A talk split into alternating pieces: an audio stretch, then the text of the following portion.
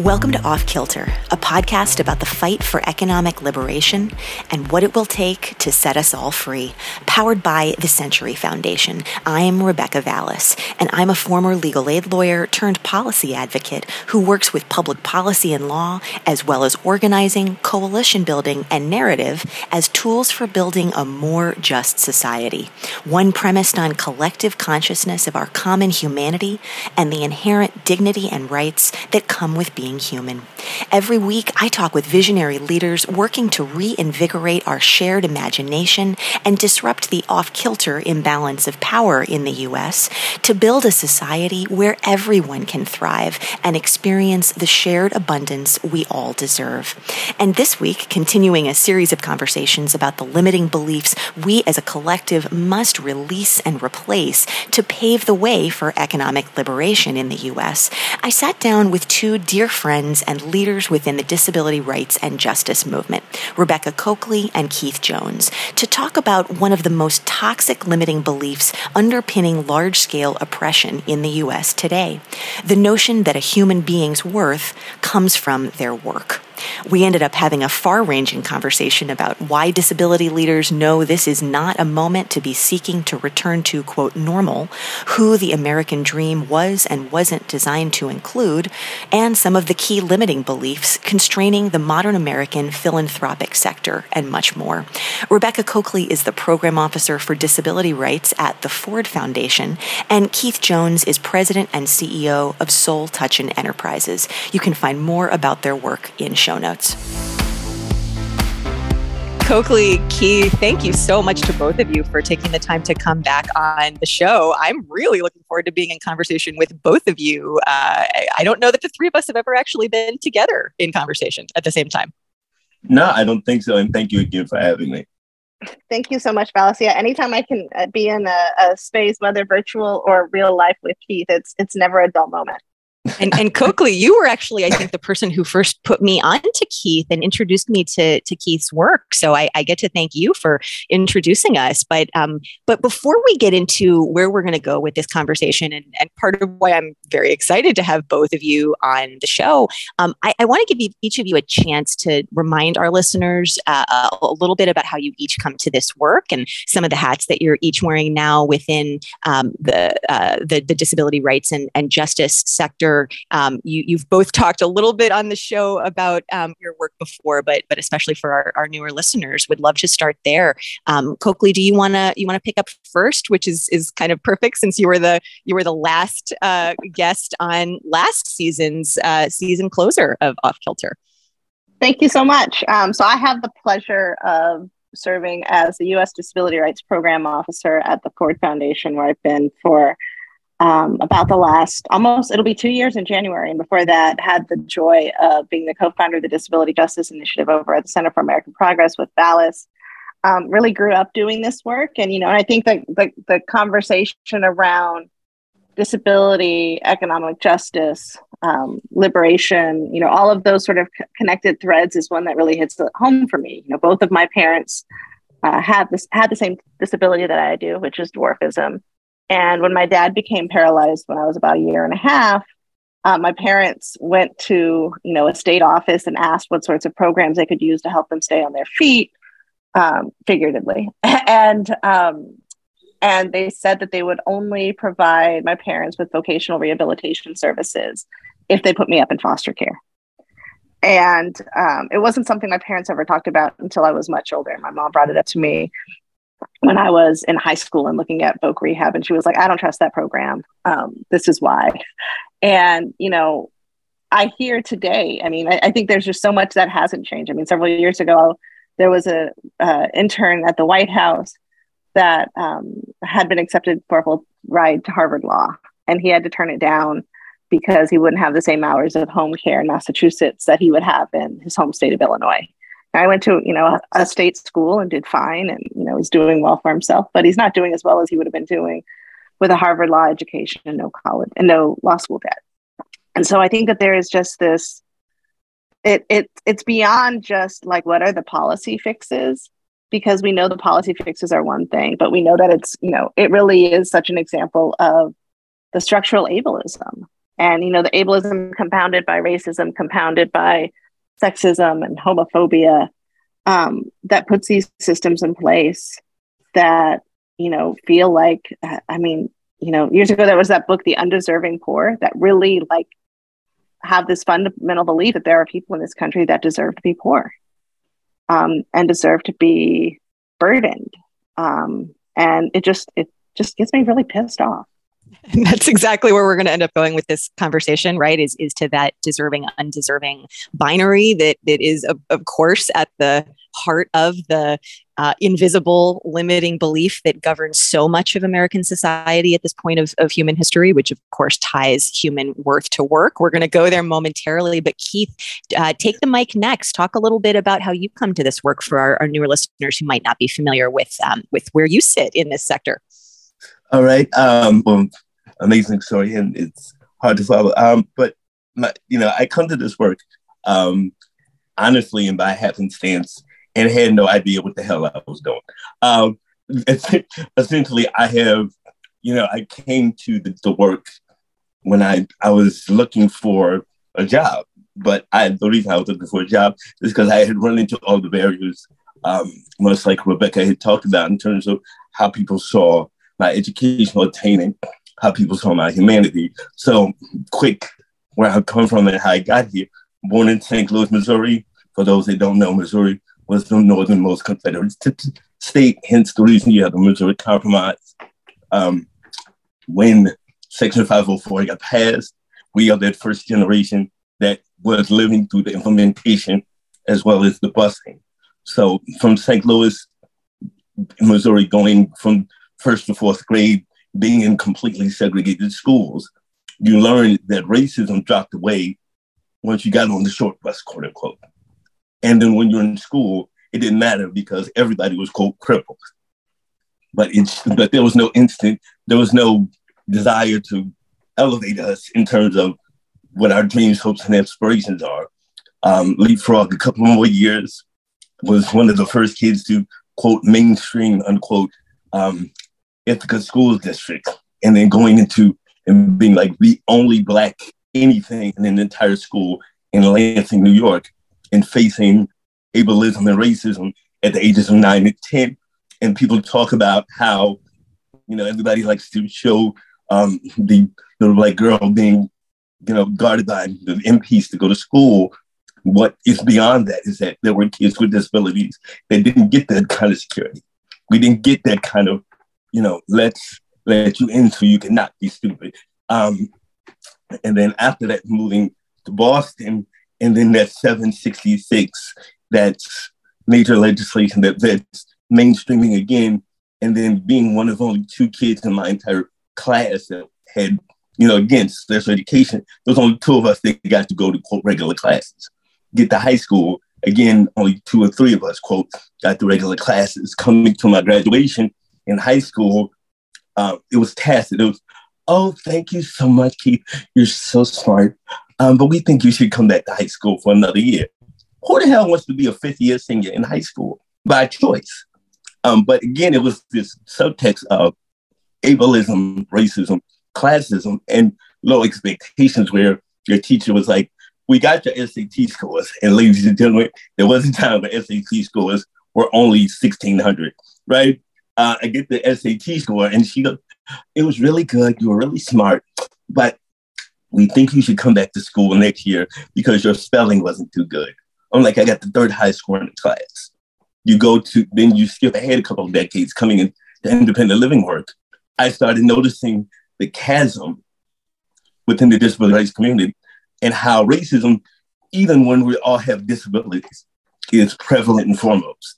How there's homophobia, transphobia, the xenophobia, all of those things. And so for me in this work is to, you know, my, I don't, I say it a lot on social media. We are not a fully realized movement until we are a fully inclusive movement. So the way I come to this work is, I get it. You ain't got to like everybody, but collective liberation takes a collective.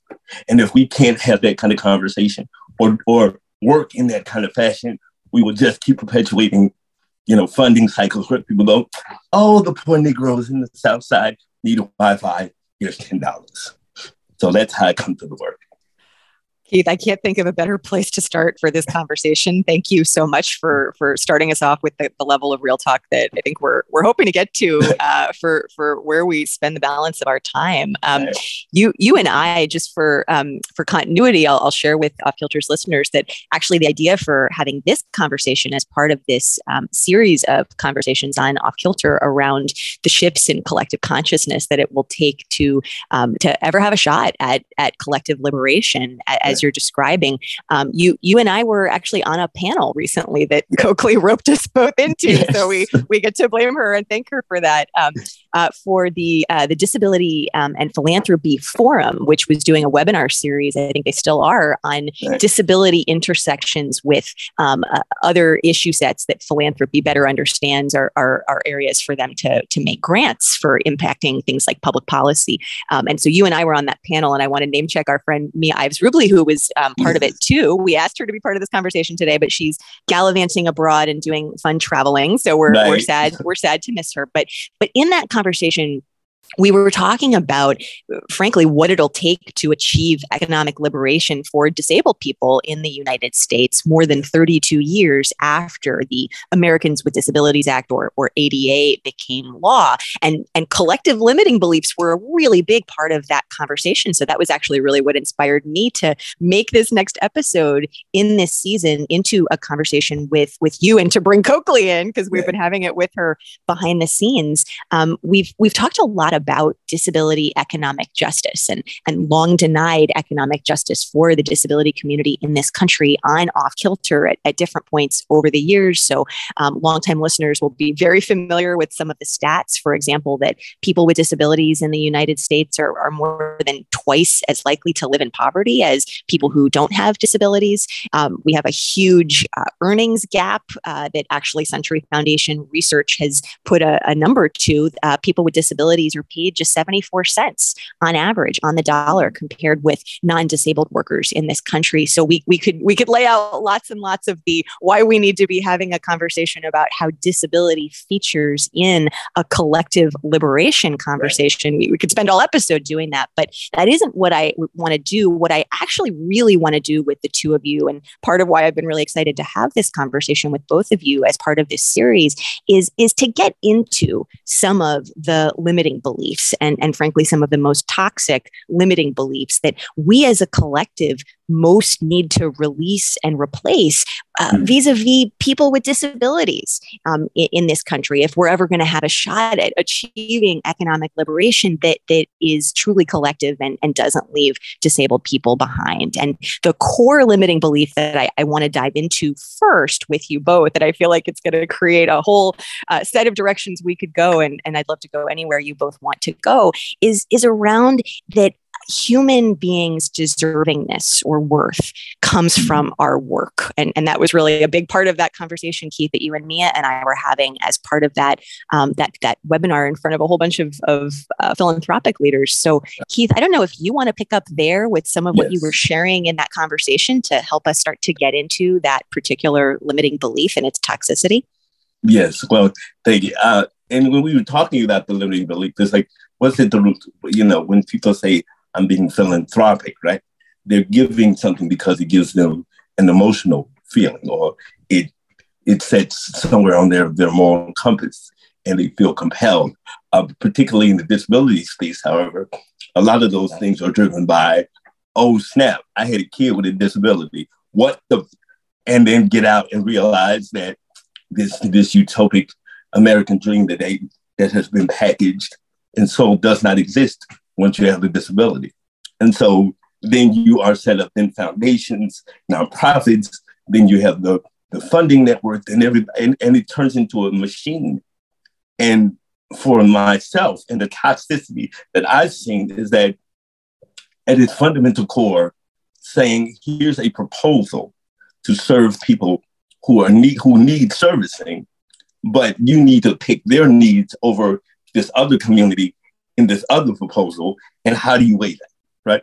And then at that point, it becomes subjective. So the toxicity at its core is that it makes you have to, you need to be more desperate than the next person in order to receive any kind of funding.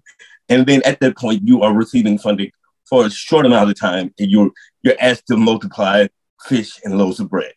And I mean, people have done amazing things with small amounts of money, but it goes to the history of understanding that in order to get a nonprofit up and running, to have a fiscal sponsor, to have a 501c3, to do these things in order to even get to the point where you have the development officer who can write the grants, who can submit the grants. Like there's all that before you even get to the money.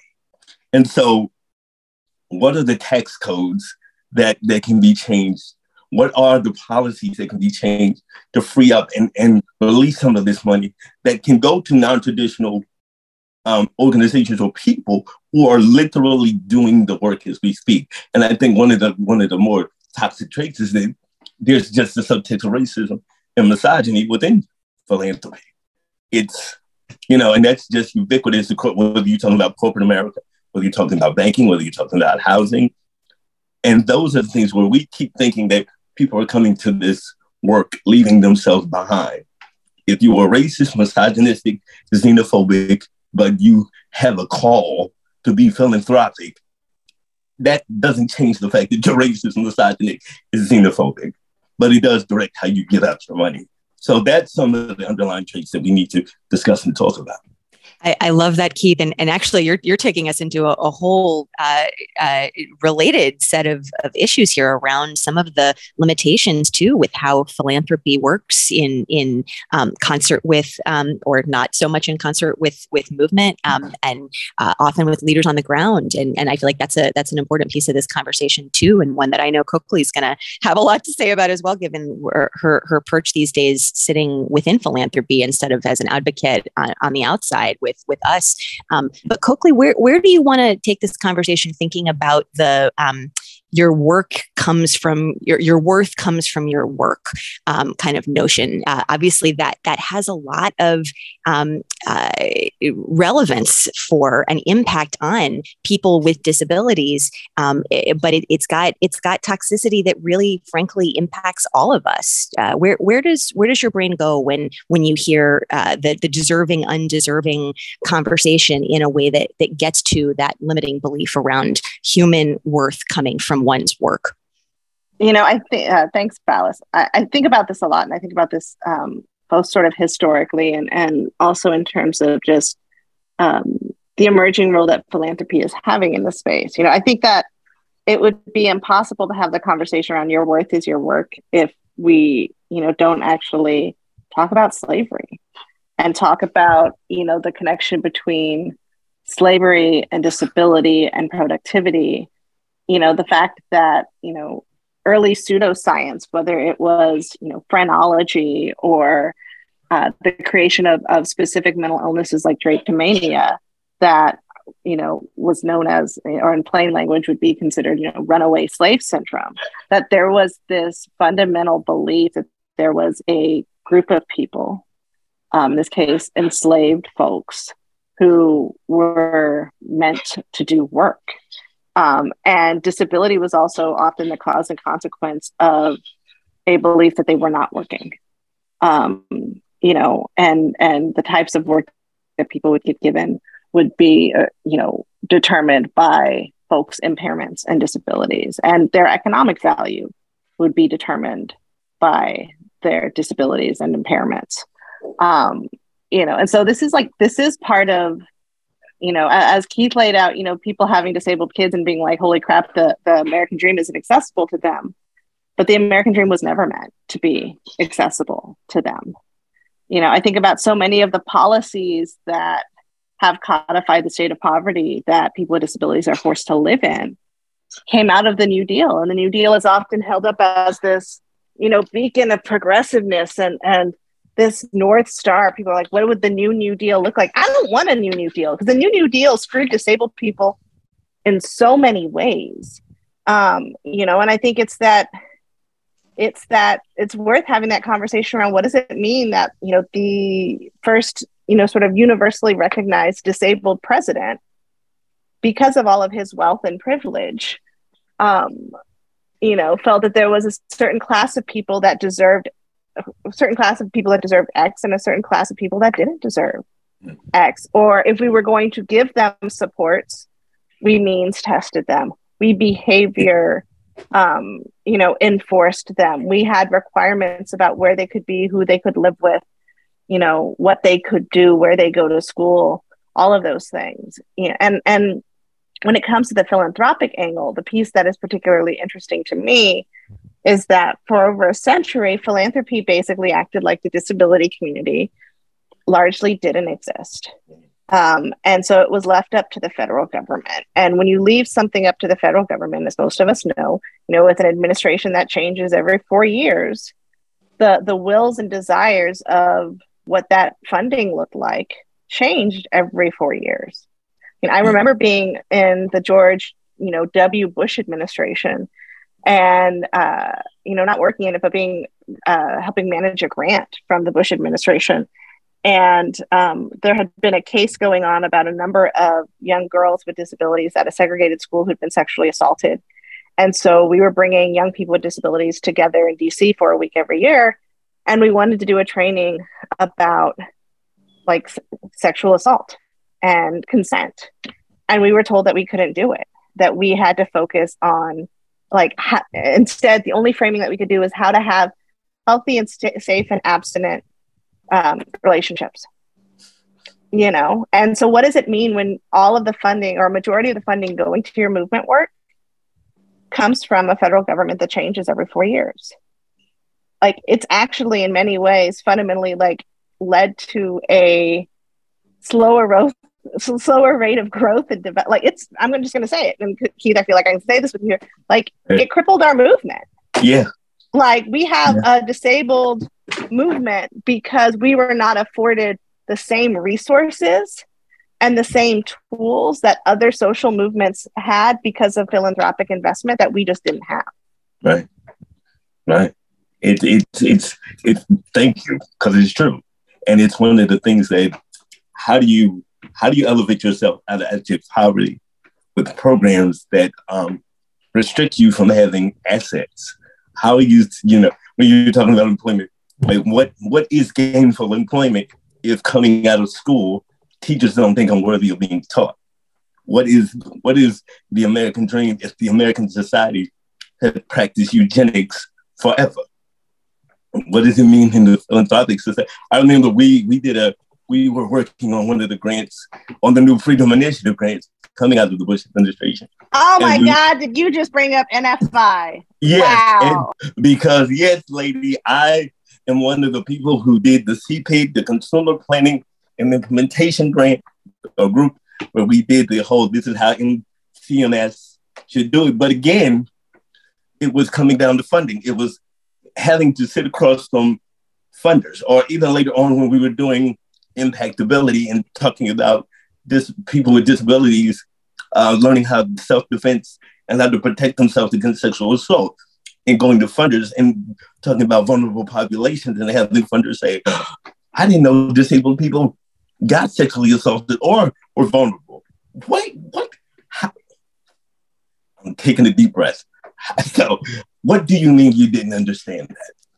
But you're controlling hundreds of millions of dollars and this is where the gaps are where you know we i guess for me coming from the community is we're expecting people who step into this space to be cognizant of the space that they're stepping into versus making it up as they go along. So if you're coming into the disability justice space you can't come in and say we're only going to give you $10000 go hold an event when you understand that the access needs alone could be four times that amount. If you're going to you know yes we live in the world of zoom but we need online interpreters. We need actual court reporters. We're going to need language interpreters. We're going to need graphic recorders.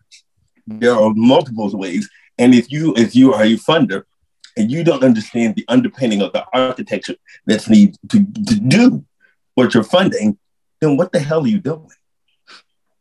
I, I want to pull on the thread. There's so many threads here to pull on, but I want to pull on the thread of, of dreaming for just a moment because you've both spoken about it and you've both invoked the American dream um, as uh, something that was by design from the beginning not accessible and inclusive to all people in this country. Um, if if that's something that is a surprise to anyone listening, we don't have time, I think, to have that whole conversation here. But um, uh, but it, it, it should hopefully be fairly straightforward to anyone who knows anything of of American history. Um, uh, and Cokley, you started to describe some of how the conversation we're having today has to start with um, the the um, the role that slavery played in effectively creating a, a whole um, uh, uh, genre of policymaking that we are, are, are frankly still living with, even if it's been somewhat um, whitewashed and uh, uh, poured into new um, bottles over the years. The likes of of which we've talked on the show at, at length, um, uh, such as work reporting requirements in public assistance programs and, and so forth. Um, but I, I, I'd love to give each of you a chance to talk a little bit about the role of dreaming in both of your work and in the work of the disability rights and justice community. Here we are talking about some of the limiting beliefs that we as a collective um, are continuing to reinforce and to feed and to nourish in ways that hamstring our collective uh, dreaming capacity um, from uh, from building a new a new economy and a new economic reality, including for disabled people. But as I, I mentioned in um, uh, our, our episode last week, um, in uh, the opening monologue, um, something that I've been doing a lot of thinking about that I know each of you does a lot of thinking about all the time is um, gets back to the the notion of dreaming and its place in um, uh, policy making, but also, frankly, in in larger work uh, that that impacts whole systems and, and culture at, at, at scale. Um, and I noted last week that this is a moment in human history where modern day oracles are increasingly um, talking about the, the time that we're living in as a battle of imaginations, yeah. in, in which oppression is what happens when an individual or a whole group of people are living in someone else's dream instead mm. of being free to dream their own dreams. Um, and I, I, talked about that last week with uh, with Jeremy and Solana from Liberation in a, a Generation. Um, but but as we talk now about the American dream and, and who it was for in the beginning, um, I'd love to give each of you a chance to talk a little bit and reflect on um, how dreaming and vision work shows up in your work. And then we'll come back, I think, to mm-hmm. um, how we replace some of those limiting beliefs we've, we've started to get into. And Cokley, I don't know if you want to pick that up next. Sure. Um, you know, I think uh, you know, where I would sort of start is uh, pulling on the thread that that Keith had mentioned earlier about sort of the role of positioning in terms of um, how you get funding, how you get people to buy into your work. And I think uh, there's a there's an activist named Jim Sinclair who coined it best when he said, you know, often we're forced to be self-narrating zoo exhibits when it comes to um, getting funding because that's what the you know that's what it, it's very um, uh, it's very Oliver-esque, very much like, please, sir, can I have some more? Like, what is the, how do I make myself sound like a Sarah McLachlan soundtrack SPCA commercial with like sad puppies to right. convince the people on the other side of the table to cut a check to invest in the dignity of disabled people. Um, you know, and it starts at its very earliest age. I mean, I don't know a single person with an apparent disability that wasn't told in high school that they should write a sob story about their disability for their college applications. Like, write the worst story possible so that you can get the most financial aid. And so it's it's actually trained by the system in order to perpetuate itself um, you know and i see it as a as a funder and this is where the dreaming piece comes in.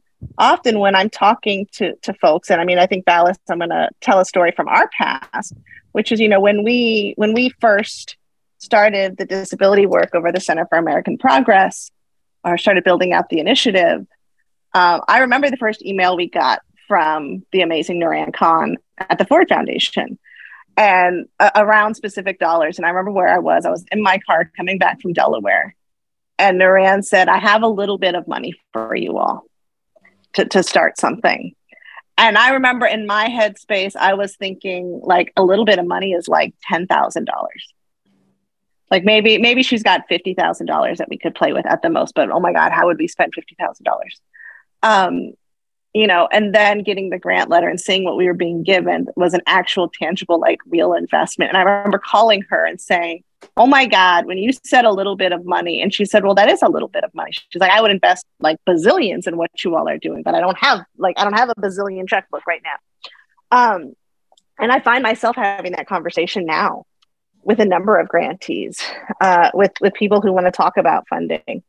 You know, the I remember talking to somebody who'd been running a really phenomenal youth leadership program for young people with disabilities in uh, the rural U.S. and over you know a third of people with disabilities live in rural America. We don't often talk about it though. And I remember saying to them, "You've been running this program for like 15 years on art sales and donations. What would it be like for you just to take some time to think about the work? And they looked at me like I had grown a, a, like a second head out of my neck. Um, and they were like, What? And I was like, You all have worked so hard for so long. Like, think about it. Like, have you had time to think about, like, if you could do anything with this program, what would it be?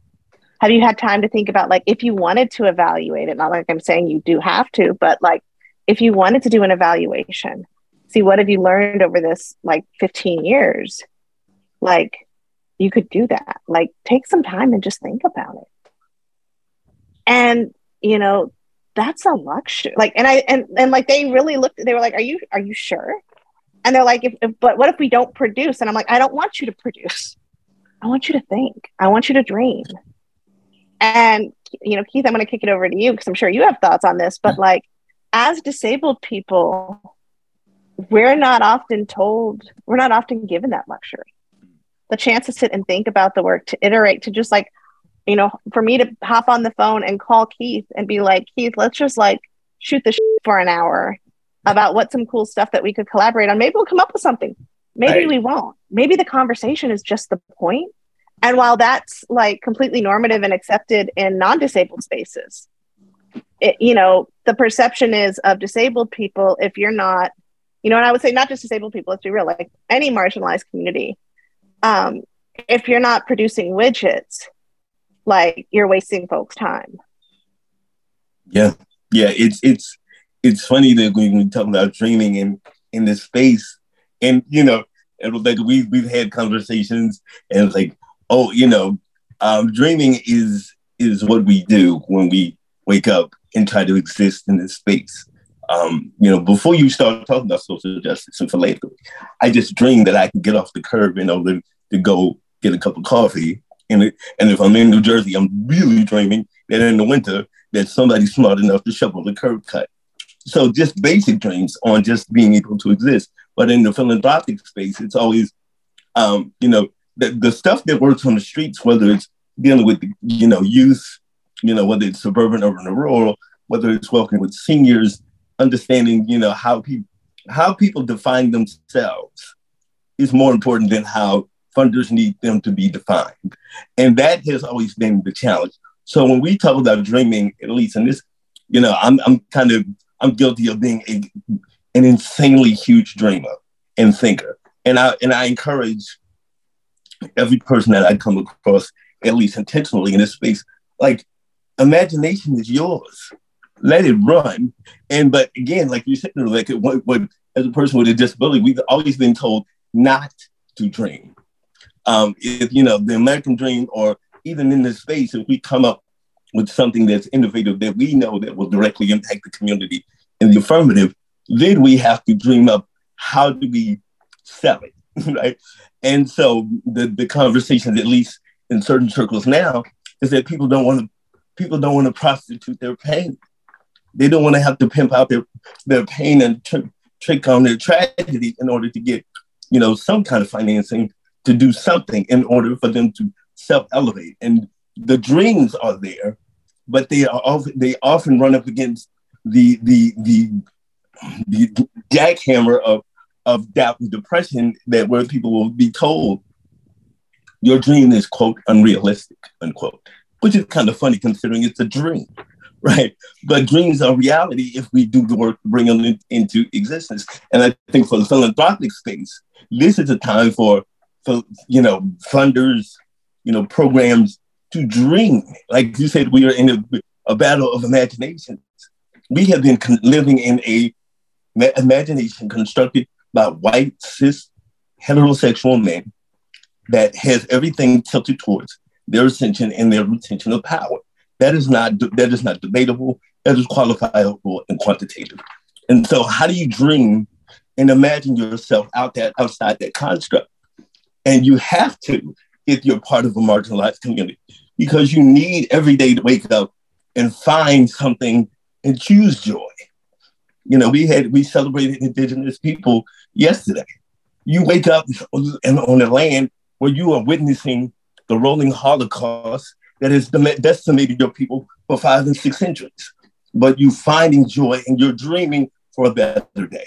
You're a person with a disability who literally gets, if you're lucky, $1,100 a month. And you're dreaming on how do I, how can I survive? How can I get a PlayStation? How can I get a juice?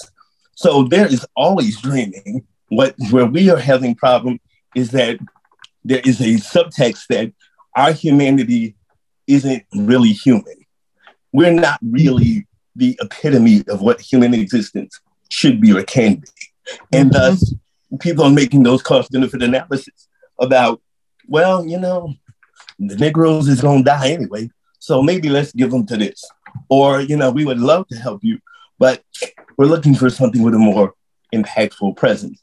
And that is not, you know, for collective liberation, I can't fight for the disability rights to be elevated and not talk about migrant rights or talk about women's rights or talk about reproductive rights or education or you know how do we prevent recidivism so the dreaming is there it's just making sure that we can help people get it over over those barriers that try to often crush those very dreams Oh, Keith, there's so much there, and and I I could just sit back and listen to you talk all day and be a happy and much smarter person for doing it anytime we get together. But I I love I love so much how you put um, uh, one particular piece of what you just said, talking about how um, uh, being told that your dreams aren't realistic, right? Because boy, does that just say everything, right? About um, in, in, so many ways, our modern um, uh, uh, sort of policy making sector or philanthropic sector, or whichever whichever um, component of, of reality creation you you want to dive into, right? Um, uh, the the notion that a dream isn't realistic. Well, I, I would just say to uh, to anyone anyone um, listening, and we, I know we have a lot of folks who are um, uh, public policy advocates of various types who, who listen to this show.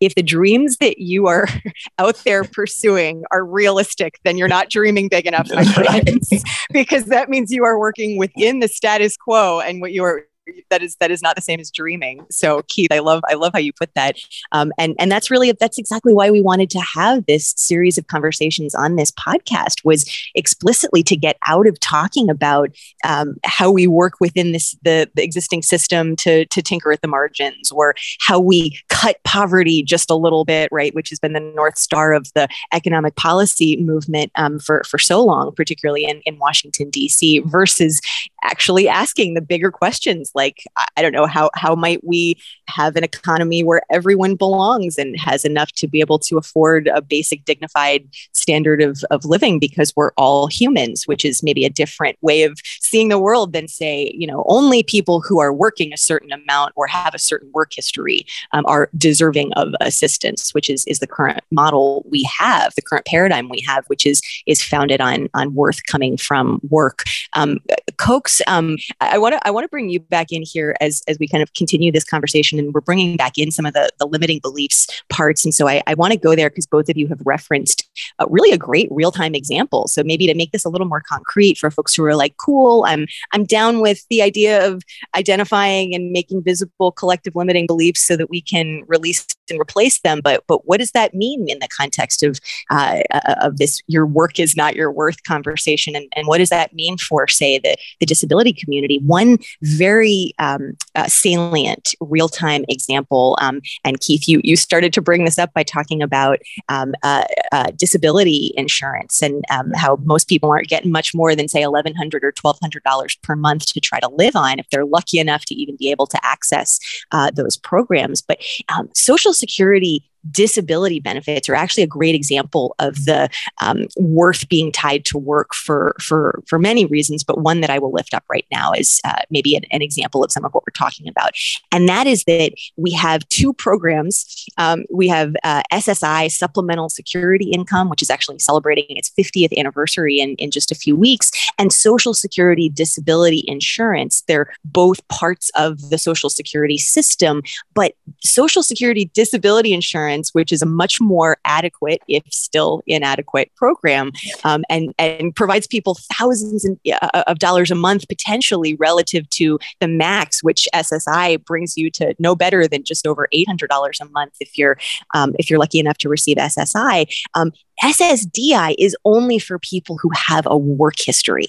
It's for people who have enough work to, we're just going to call a spade a spade, be considered sufficiently deserve deserving to receive social security benefits, right? That's, that's actually the line that we've drawn. And SSI, this program that Congress has largely forgotten for 50 years and left to wither on the vine, not even updating key elements of the program like asset limits, which you were referencing before, Keith, um, which have stayed stuck at 2000 dollars for um, uh, literally as long as I've been alive. I was born in 1984 for context. SSI is the program for people who don't have a work history. And so there you've got, okay, well, at best, you're going to get three quarters of the federal poverty line to try to make ends meet. And it's not going to be enough to afford housing anywhere in the country. But hey, that's what you get if you don't have the work history. I can't think of a more clear um, example of the kind of binary that we've created in our society and in our, our, our policy fabric, then, then that um, set of programs compared side by side um, and the work uh, eligibility rules as the core of which one you get, whether you're the good kind or the bad kind of disabled person.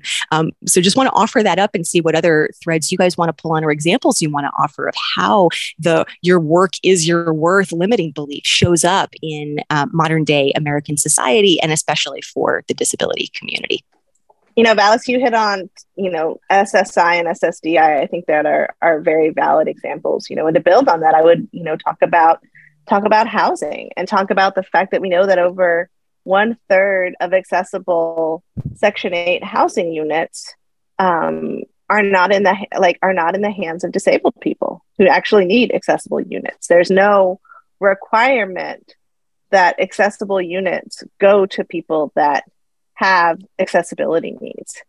Um, you know, and so it's one of those things where it's like, okay, great, you have this this you know eleven hundred dollar check.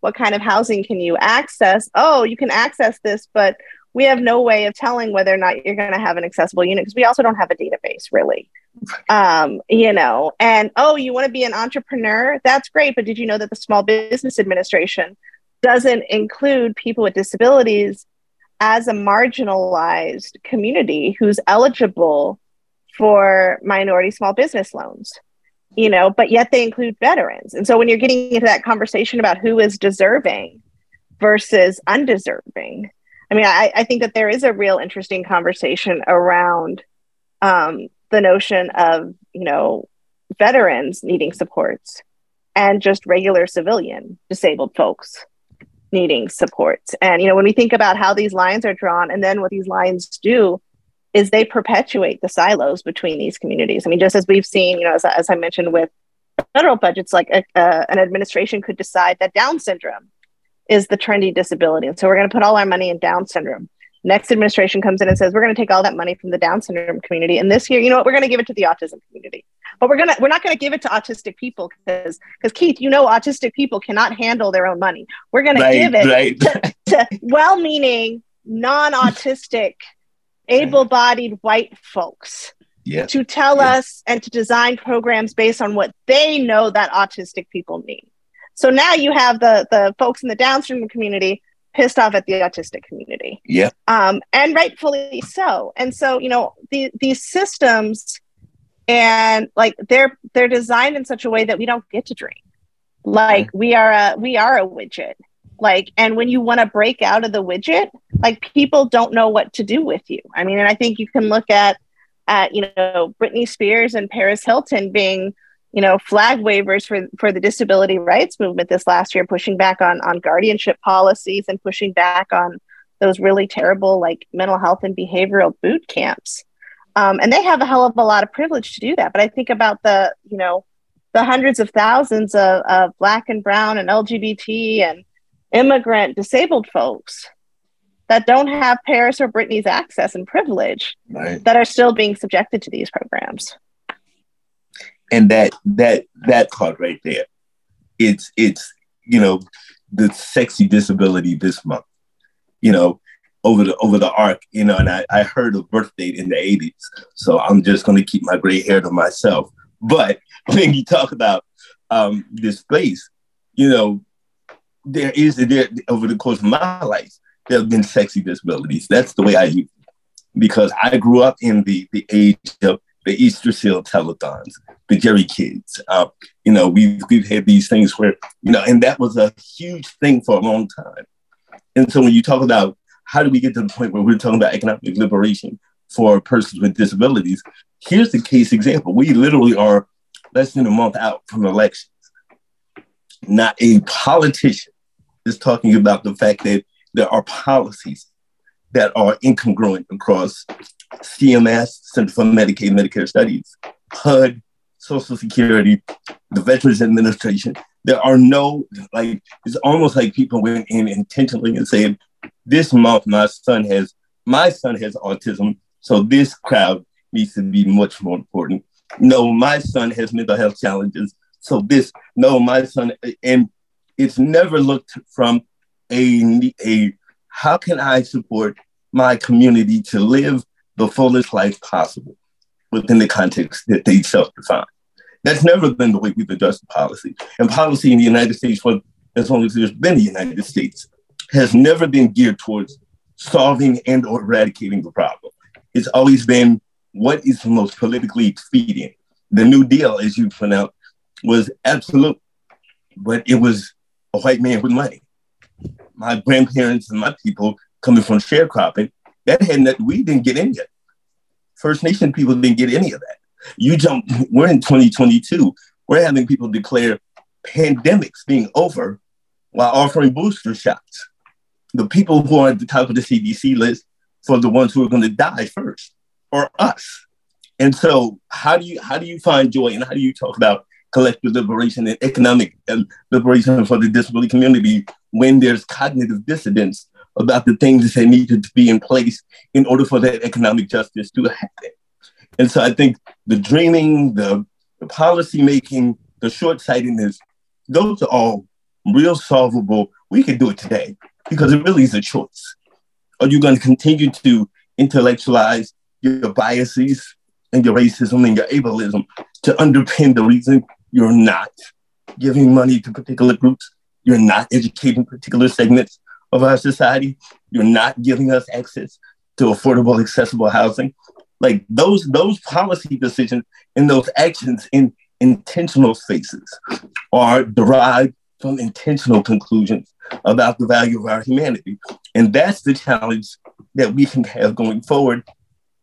It's because, again, you know, people look at us as a charity. Like there's this moral compass. Like if we do it, we've helped you poor, pitiful people versus saying, if I want a, a stable, successful, forward-leaning society, we need to make sure that everybody has the access to what they need in order for that society to be that.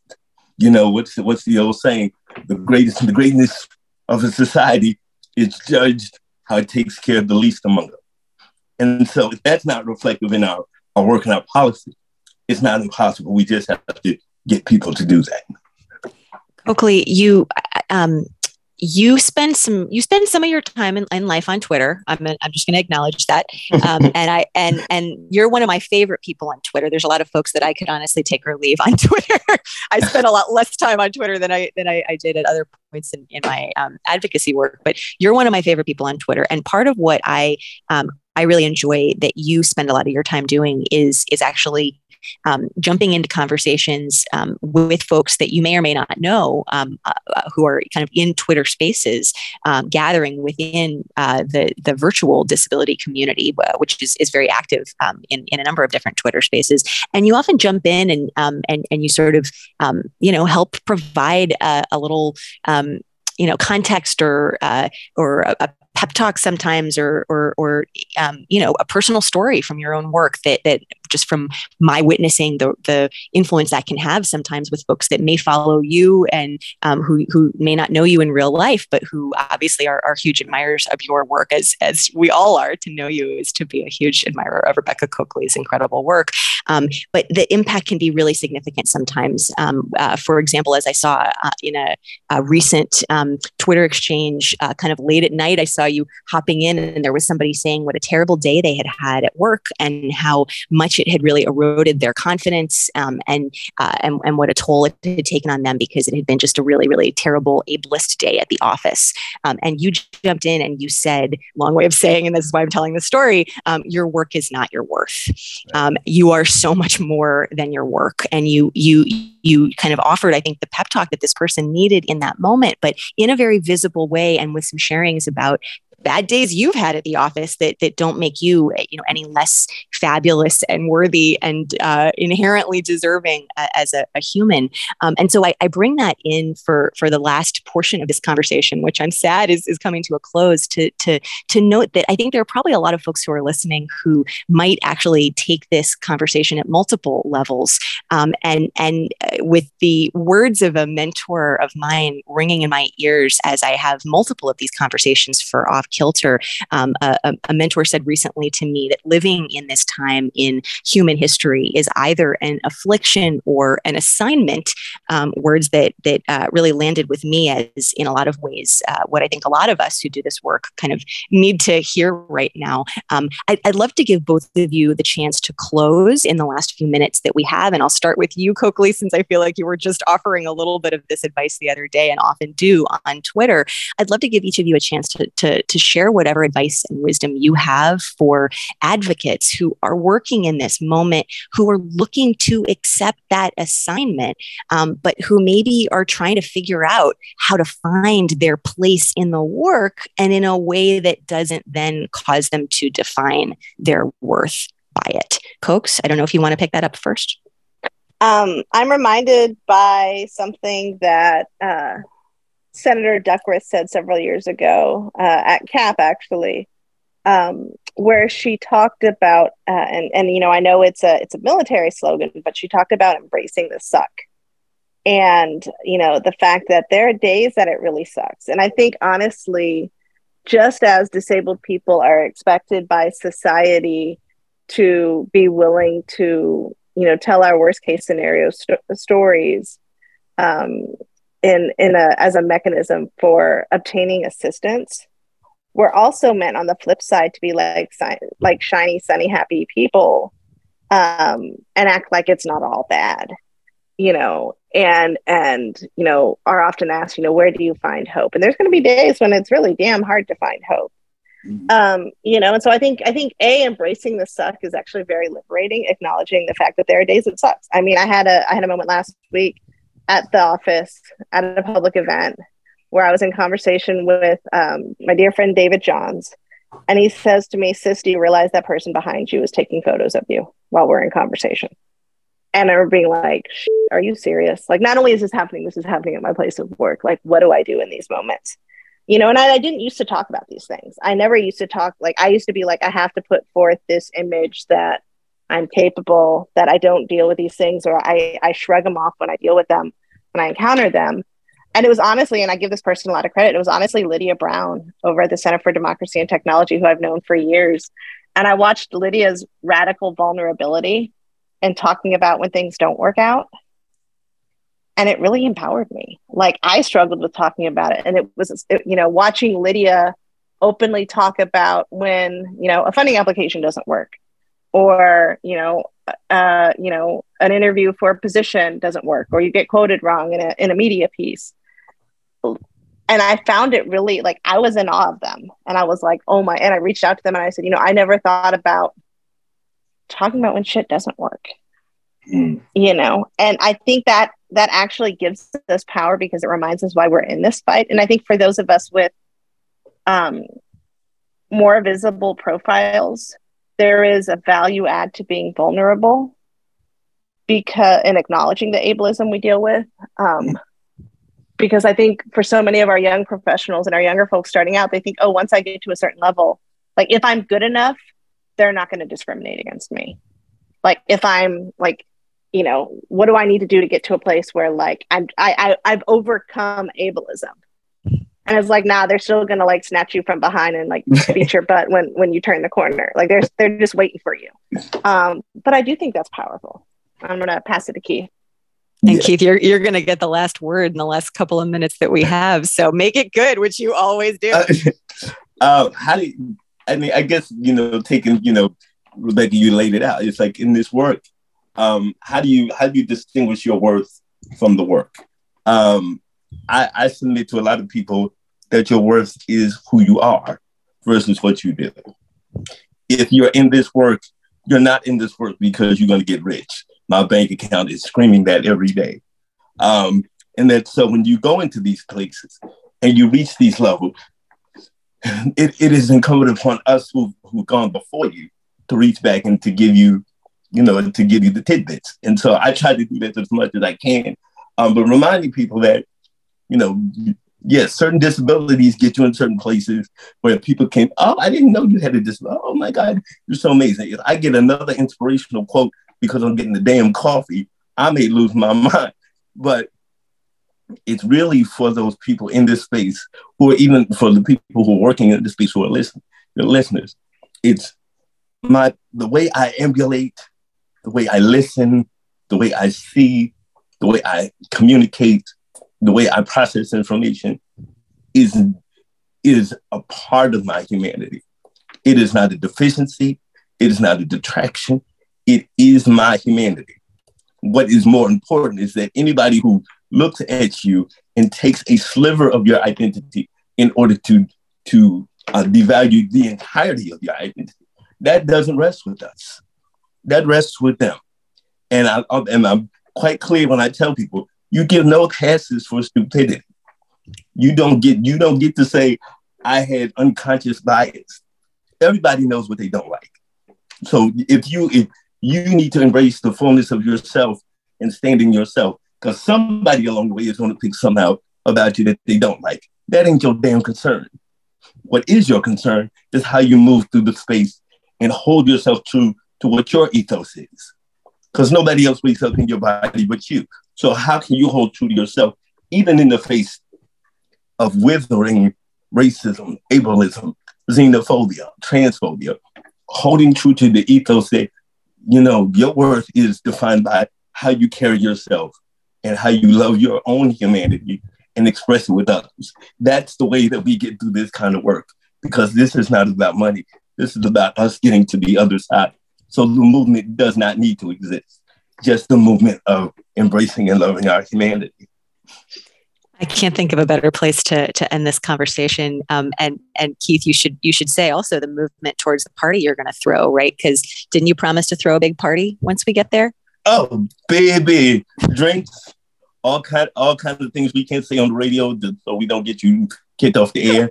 um, but no, like the goal, like like the, the running joke is, yeah, we're in the movement, but where where's the movement going, and what is the end result of the movement? like the movement shouldn't consistently keep moving.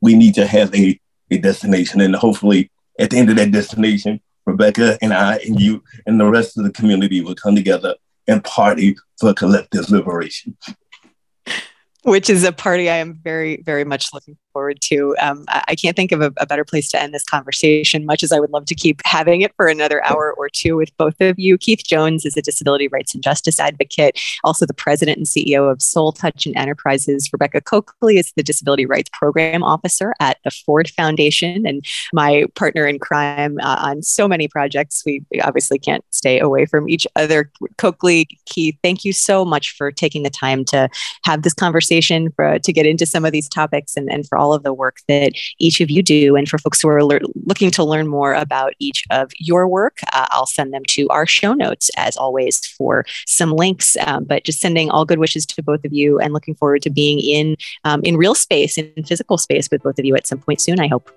Yes. Thank you so much for having me. Sounds good. And that does it for this week's show. Off Kilter is powered by the Century Foundation and produced by We Act Radio, with a special shout out to executive producer Troy Miller and his merry band of farm animals, and the indefatigable Abby Grimshaw. Transcripts, which help us make the show accessible, are courtesy of Cheryl Green and her fabulous feline coworker. Find us every week on Apple Podcasts, Spotify, or wherever you get your pods. And if you like what we do here at Off Kilter Enterprises, send us some love by hitting that subscribe button and rating and reviewing the show on Apple Podcasts to help other folks find the pod. Thanks again for listening, and see you next week.